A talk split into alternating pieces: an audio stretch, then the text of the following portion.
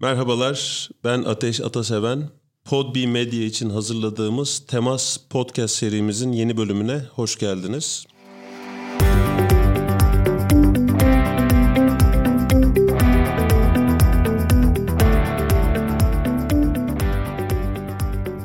Bu bölümde yeni bir konuğum var. Alp Met. Hoş geldin Alp. Hoş bulduk. Bugün konuşacağımız konunun alt başlığı aslında deneyimi aktarmak. Deneyimi aktarırken bu nesiller arasında yeniye temas etmedeki farklılıkları, hatta sadece nesillerle de sınırlı değil, sektörler arasında yeniye temas etmedeki farklılıkları birazcık konuşmak. Alp e, bu konu için bence biçilmiş kaptan bir konuk. Çünkü birçok sektör deneyimledi. Birçok nesille uzun yıllardan beri beraber çalışma fırsatı oldu. Bir parça e, onun kendisini tanıtmasını isteyeceğim az sonra. Bu neden önemli? Yıllar içerisinde farklı deneyimi olan insanların yeniye temas etme şeklinde bazı farklılıklar olduğunu, bazı değişik yoğurt yiyiş şekilleri olduğunu gözlemliyoruz. Buralardan acaba öğrenebileceğimiz neler var? Buralardan çıkartabileceğimiz ne gibi dersler var? Bu bölümdeki ana amacımız bir parça böyle olacak. Şimdi ben kısacık sözü sana versem kendini birazcık bize tanıtmak ister misin? Tabii ki ben öyle uzun uzun tanıtmalardan çok hoşlanmıyorum. Tanıtımlardan. Doğru kullanalım Türkçeyi. 30 yıllık bordro mahkumuyum. İnşallah kurtuluyorum.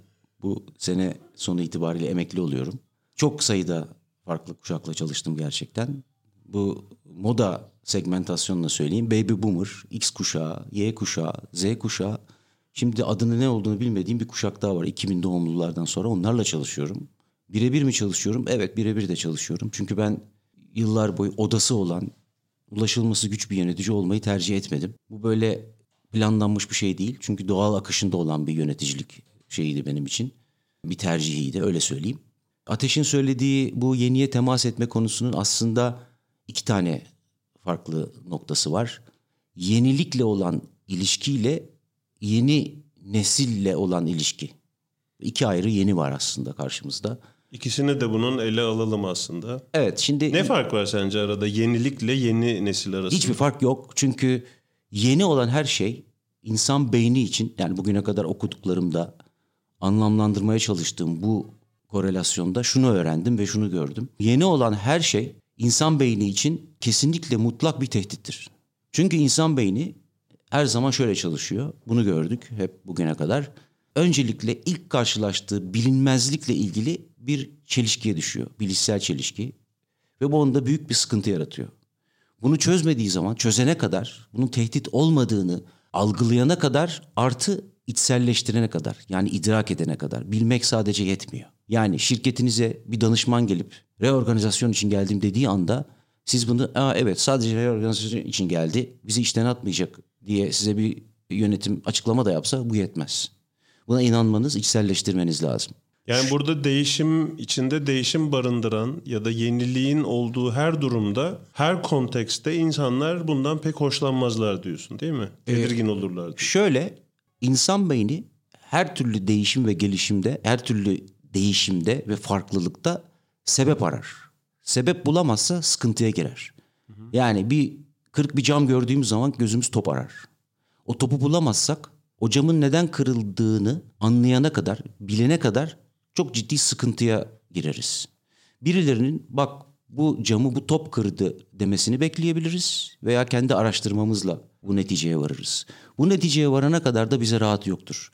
Çünkü atalarımız böyle evrimleşmiş. Yani her türlü sıra dışı, her türlü yeni bir şeyde mutlaka bunun gerekçesini bulup sebebini bizim çok moda deyimiyle iş hayatında kök nedendiriz biz buna. Hı. Müşteriyi kaybettiğimiz zaman e, niye kaybettik? İşte şundan. Hayır kök nedeni ne? Bunu araştırırız mesela. Sen şu ana kadar bu yaklaşık 30 yıllık iş hayatında kaç farklı sektör deneyimledin? Benim şöyle bir ilginç şansım oldu. Hep yeni jenerasyon sektörlerde görev aldım. Ne demek bu? Şu demek geçmişi çok yeni olan sektörlerde görev aldım. Bu anlamda mesela e, benim iş hayatına başladığım yıllarda dayanıklı tüketim ürünleri, elektronik ev eşyaları yeni jenerasyon sayılabilecek bir sektördü. O zaman çalışmaya başladım. Abi nasıldı diyorlar bana mesela senin iş hayatına başladığın yıllarda. Diyordum ki ben mesela işte hep söylerler bilgisayar yoktu, cep telefonu yoktu, o yoktu, bu yoktu. Abi benim zamanımda faks yoktu. Ben faksı ilk gördüğümde büyü zannettim. Oradan bir kağıttan bir yazılı bir doküman çıkıyor. Buna inanmayabilirsiniz ama böyle. Gerçekten bu böyle. İlk telexle başladım çünkü. Telex olağan bir şeydi benim için. Bu odadakilerin hiçbirinizin telex'i bildiğini veya kullandığını zannetmiyorum. Yani ne olduğu hakkında fikrim var ama cümle içinde kullanacak kadar yani. bir deneyimim yok Evet. yani. Faksın da ilk adı telefax'tır. Telefaks olarak çıkmıştır. Gerçekten. Evet işte bu kadar eski bir şeyden bahsediyoruz. Tarihten sayfalar programı gibi oluyor yemin ediyorum. Peki madem o zaman konuyu açtın hemen ben buna bir şey yapayım. Söyle. Ee, işe kabul edildim. Başlayacaksın dediler. 1991 yılının Ocak ayı. Arıyorum işte geleceğim. O zaman ankesörlü telefonlar. Evdeki sabit telefon. Öyle haberleşiyoruz. Hemen başlayacağım. Cık, Arıyorum cevap yok. Sonra beni aradılar. Dediler kusura bakmayın özür dileriz. İptal oldu. Tüm işe alımlar. Sebebi de o gece Amerika Irak'ı bombalamaya başladı. Birinci Körfez Savaşı çıkmıştı. Eyvah eyvah. Bütün şirketler ani bir kararla çünkü yanı başınızda savaş var. Böyle bir şeyle başladı. Sonra geçenlerde saydım. Toplam 5 büyük ekonomik krizin içinde yaşamışım ben. Geçtiğimiz 30 sene Kaç boyunca. ayrı sektörde? Şöyle söyleyeyim aslında Bir beyaz eşya dayanıklı tüketim ürünleri var. finans, Söyledin. bankacılık var. Finans bankacılık, Sonra eğlence var. eğlence var. E, fakat şöyle bir genel olarak benim sektörlerle ilgili bir şeyim de sıkıntım da var kişisel olarak. Ben branş fonksiyonları önemsiyorum sektörlerden ziyade. Ne demek Üç, istiyorsun? şunu demek istiyorum. Ben 30 yıllık iş hayatım boyunca onar yıllık dilimler halinde 3 ayrı fonksiyonda, 3 ayrı branşta hatta parantez içinde 3 ayrı meslekte çalıştım. Satış, pazarlama, iş geliştirme ve kurumsal iletişim. Şu anda da dördüncüye atlamış durumdayım eğitimcilik. Yeni gelen nesillere eğitim vermek istiyorum. Bununla Peki- ilgili de ciddi olarak çalışıyorum. Ateş de bunu çok yakından biliyor. Akademik altyapın bu üç ana branşın hangisine en uygundu? Hiçbirine. Hiçbir... Evet. Onu... Çünkü neden? Şöyle söyleyeyim. Ben işletme fakültesini tercih ettiğim yıllarda işletme moda olduğu için tercih ettim. Öyleydi değil mi ne, o zaman? Evet, Mo- Modaydı. iş- işletmenin ne olduğunu dahi bilmiyordum. Hatta işte çok klişe bir espri vardır. Kimi işleteceksin falan. Evet aynen o esprideki gibi bu. Gerçekten hani spesifik olarak üniversite eğitimini kötülemek için söylemiyorum bunu ama ben şu, şunu şunu ifade edebilirim. Kişinin bütün öğrenme motivasyonu, iç motivasyonu kendi içinde. Başka hiçbir yerde değil. Her şeyi öğrenebilirsiniz. Her şeyi mükemmel yapabilirsiniz. Her şeyi de inanılmaz büyük bir e, başarıyla yapabilirsiniz. Bu tamamen kendi içinizde olan bir şeydir. Çok temelde bir abi artık benim kuantum fiziğine, fiziğine kafam basmıyor dediğiniz noktaya kadar yolu var bu işin. Ama bütün mesele içinizde. Şimdi bir de enteresan bir şey var senin kariyerinde. Benim takip edebildiğim, bilebildiğim kadarıyla senin işe başladığın yıllarda insanlar o kadar çabuk terfi etmiyorlardı. Fakat sen e, işe başladığın döneme göre söylüyorum. Hızlı yönetici oldun da değil mi? Yanlış söylemiyorum. Şimdi bazen çok haklısın bu arada. Meşhur bir hikaye vardır hep e, şey yapılır. Afrika'daki bu karıncalarla balıklar hikayesi. Duymuşsunuzdur mutlaka. Kuraklık geldiğinde bir gölün etrafında karıncalar yaşar. Sulak zamanda balıklar yaşadığı için gölde karıncaları yerler. Kuraklık gelip göl kuruduğunda da karıncalar balıkları yer. Yani aslında siz ne yaparsanız yapın mevcut koşullar, durumlar, rüzgarın arkadan esmesi veya karşıdan esmesi bu şeyi çok belirleyicisi oluyor. 27 yaşında yönetici oldum ben. 21 yaşında da çok ciddi bir sorumluluğum vardı iş hayatına başladığımda. Tam 21 bile değildim. Şimdi 20 yaşı küçük olanlar 27 yaşında yöneticiliği ne var bunda diyebilirler ama o yıllarda insanlar bir iş yerinde kaç yıl çalıştıktan sonra Çok sürprizli bir şeydi bu. Çalışanlarımın yarısı yaşça benden büyüktü. Ee, 30'u bunun- geçmeden önce yönetici olunmuyordu değil mi? Olun, eskiden? olunmuyordu. Evet aynen. Türkiye'de tabii çok hepinizin de bildiği bir problem vardır iş hayatına yönelik. Daha çok para kazanmanız için yönetici olmanız gerekir. Bugünlerde bu kırıldı aslında. Girişimcilik çok arttı. Ee, uzmanlık çok iyi para kazandırıyor fakat günün sonunda hala aynı noktadayız. Büyük oranda. 27 yaşında yönetici olduğumda departmanımın yarısının yaşı benden büyüktü. Burada saygınlık, otorite, güven gibi şeylerde sorun yaşıyorsunuz. Yani yaşıyorum. Ben diyeyim ki sorumluluğu da alayım üzerime. Çok sorunlar yaşadım bu anlamda. Ve e, çok şeyler öğretti bu dönem bana. Ancak şunu gördüm. Öğrenen bir organizmaysanız yani yaptığınız hatadan kendinize bir şey çıkar. Evet o yüzleşebiliyorsanız bir ayna tutabiliyorsanız kendinize ne var canım ben de bugün o koşullarda o kararı vermişim doğru bir kararmış demiyorsanız ki bu demek hep gizli şeydir aslında kaçmaktır. Kaçmıyorsanız kendinizle çok dürüst yüzleşebildiğiniz sürece çok hızlı evrimleşirsiniz kendi içinizde. Şimdi bu hata yapma konusunda ben seni çok uzun yıllardan beri tanıdığım için rahatça bu saptamayı yapabilirim. Sen çok ince eleyip sık dokuyan birisin. Çok analiz yapan birisin. Detaylara çok önem veren birisin. Mesela çoğu yani seni yakın tanıyanların bildiği e, çok da güzel yemek yapıyorsun sen. Ve yemek yaparken de yani bütün detaylarına inanılmaz özen gösteriyorsun. Her şey milimetrik ne bileyim ben havuçların boyu bile aynı olacak falan filan gibi böyle. Şimdi bu kadar analize, detaya önem veren birinin hata yapmayı bu kadar doğal kabul ediyor olması kısmını nasıl beceriyorsun? O çok zor oldu. Ben çünkü bunu yapabilen çok insan görmüyorum. Yani hata yapmakla barışık olanlar çok iyi analiz yapmıyorlar ya da tam tersi. Sen şimdi bunun ikisini birden e, yapabilir haldesin. Bunu Ateş, nasıl yapıyorsun? Şöyle söyleyeyim sana. Bu çok sonra oldu. Ben diyebilirim ki vardır ya böyle bir laf. Hani yetkim olsa şöyle yaparım. Yetkim olsa böyle yaparım. Ben yetkim olsa şirketlerde 35-40 yaşından önce kimseyi yönetici yapmam. Çünkü yöneticilik gerçekten insanı anlamaktır. Müşteriyi anlamaktır her şeyden önce. Bu anlamak da kilometre ile ilgili bir şeydir. Hata ile ilgili benim hayatımdaki en büyük derslerden biri şuydu. İki tane adaydık biz müdürlük koltuğuna. İkimiz de müdür yardımcısıydık. Çok ciddi e, ekipler yönetiyorduk. Ben terfi edemedim. Diğer arkadaşım tercih edildi. E, eğitim ve diğer tecrübeyle ilgili olarak benden çok geride olmasına rağmen Beni bu kararı veren yöneticim dedi ki bana bak dedi gel şöyle bir şey yapalım. Senin bunu kalben kabul etmediğini çok iyi biliyorum ama aşağıda bir anket yapalım çalışanlar arasında. Seninle çalışmayı kabul edebilecek tüm ekip içerisinde iki kişi çıkarsa ben kararı geri alacağım dedi. Buna güveniyorsan dedi yapalım. O benim hayatımdaki en büyük derslerden biridir. İnsan bazen kendi kendini çok iyi göre, gözlemleyebilmesi gerekir. Tam olarak oradaki dersin ne? Tam olarak oradaki dersim yöneticilik anlamında hiç de başarılı olmadığımdır. O terfi sürecinde. Yani orada bu aslında acı bir ders sanki yani. E tabii bedelini ödedik çünkü bunu. Bedelini ödersiniz. Her yaptığınız hatanın öğrenemezsiniz. Oradan sonra da gerçekten yöneticiliğe, insan yönetmeye bakış açımı tamamen değiştirdim. 180 Onunla, derece. Onu nasıl yapabildin? Yani bu kadar sert bir deneyimi ders haline nasıl getirdin? E şöyle bir kere öncelikle dışarıya sordum. Çok e, açık yüreklilikte senin bende gördüğün en yakınlarıma senin bende gördüğün bu anlamda bu yetkinlikle ilgili geliştirmemi uygun gördüğün şeyler işte klasik üç soru yani yapmaya devam et dediklerin neler Hı. bırak dediklerin neler ve e, artık şunu da yap dediklerin neler üç, üç soruluk şeyle dış dış destek aldım yani geri bildirim aldım beni çok iyi tanıyan insanlarla. Nasıl çıktı sonuçlar? Beklediğin gibi mi yoksa gene can acıtmaya devam eden sonuçlar Aynen beklediğim gibi. Yani can acıtmayı da bekliyordum ben zaten. Hmm. O yüzden o sonuçlarla karşılaştım tabii ki her zaman. Ama bu bir süreçti. Yani bir anda geldi ben böyle bir anket yaptım. Ondan sonra hayatım değişmedi. Bu yıllarca üzerine konula konula gelen bir şey.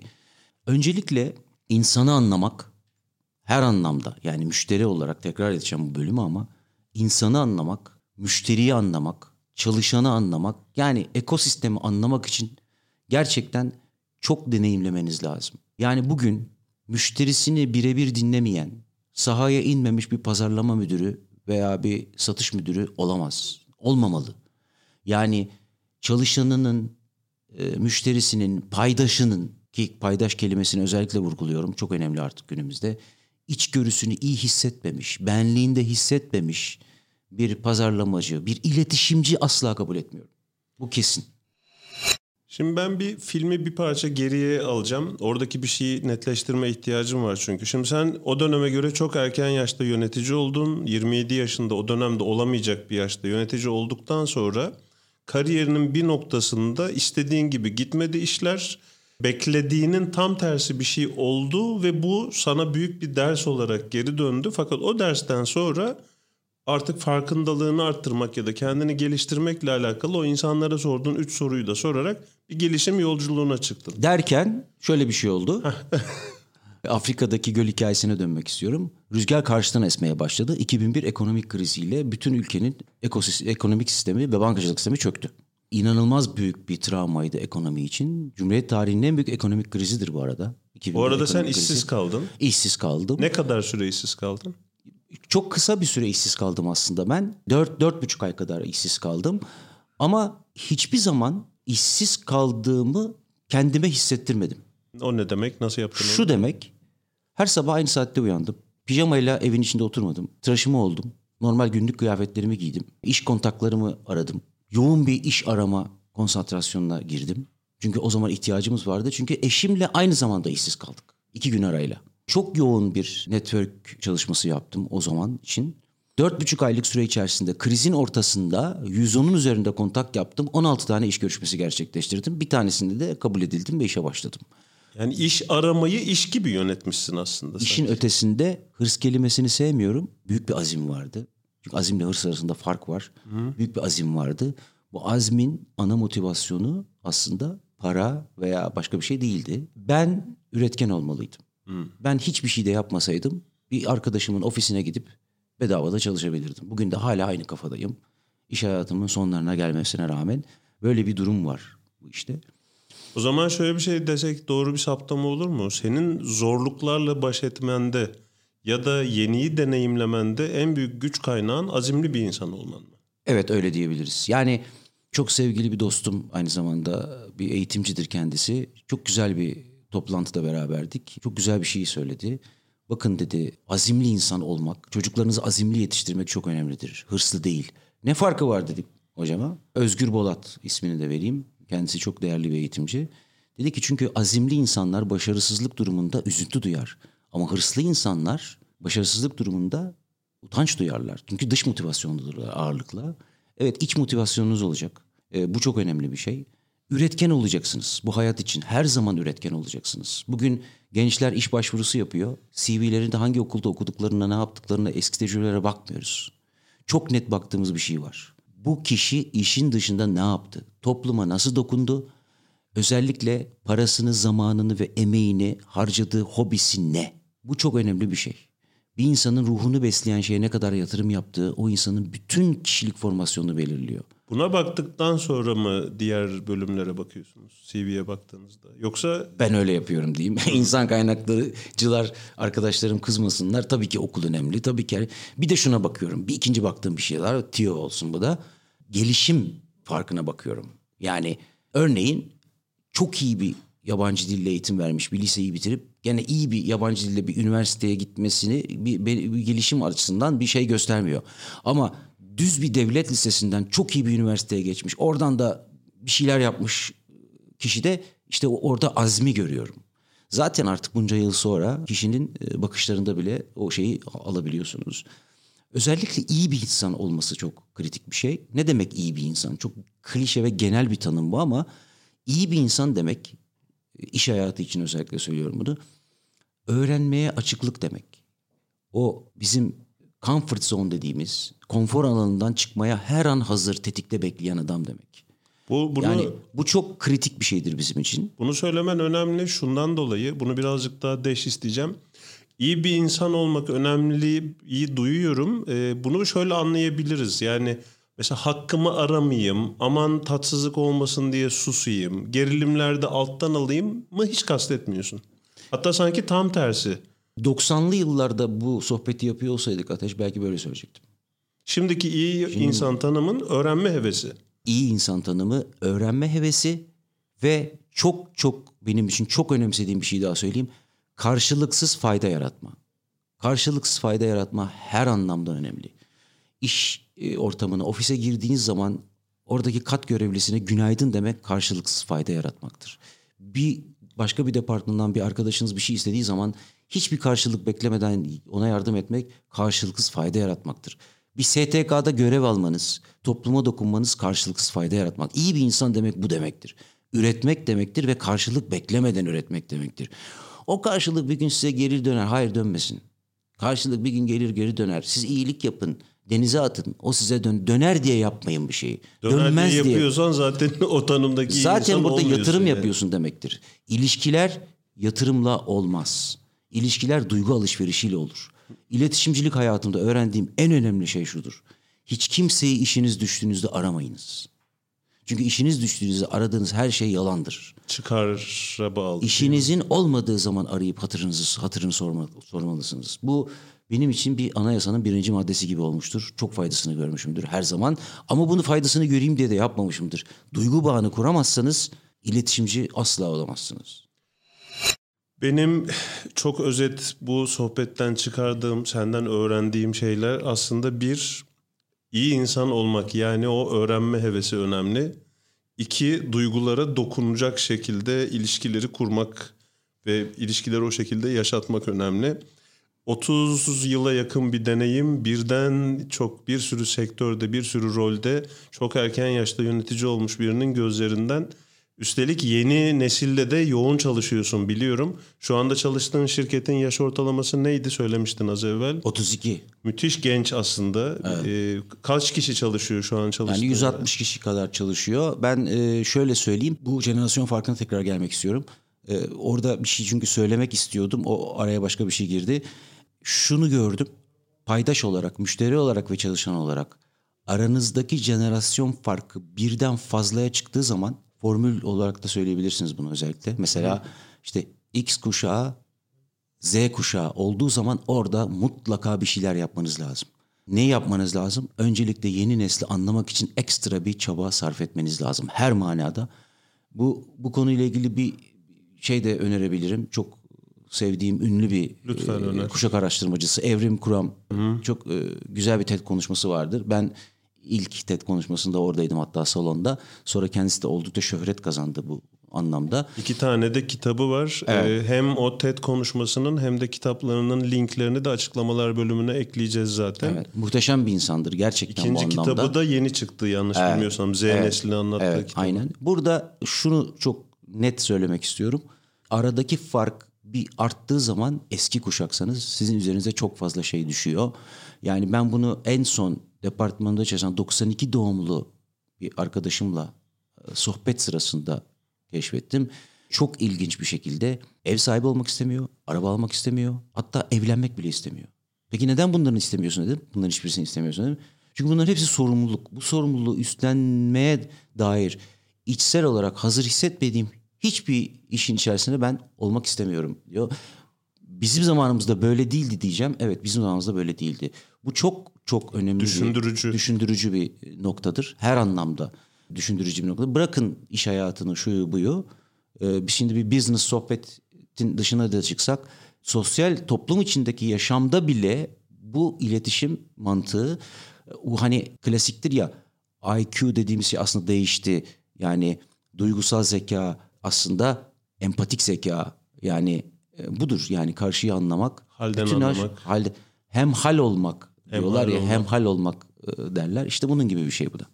Eh işte Doğu'nun bin yıllar evvel söylediğini Batı yeni yeni herhalde yakalıyor. Biz de tam her şeyin ortasında olan bir coğrafyada olduğumuz için iki tarafı da en iyi anlayabiliyoruz. Evet. Batı herhalde. güzel ambalaj yapıyor. Evet. Yapınca yeni bir şeymiş gibi e, güzelce satıyor hepimize. Biz de satın alıyoruz bunu. E, böyle gidiyor bu hayat. Çok teşekkür ederim Alp. Ayağına sağlık. Ben de çok teşekkür Eline ederim. sağlık. Çok, çok keyif keyifli aldım. bir sohbet oldu evet. benim için de. Evet. Podbi Medya için hazırladığımız Temas Podcast serisinin bu bölümü de burada sona eriyor. Teması Spotify, Apple Podcast, Google Podcast ve diğer podcast uygulamalarından dinleyebilirsiniz. Lütfen podcast'te üye olun ve yeni bölümleri kaçırmayın. Çok yakında yeni bölümlerde görüşmek üzere.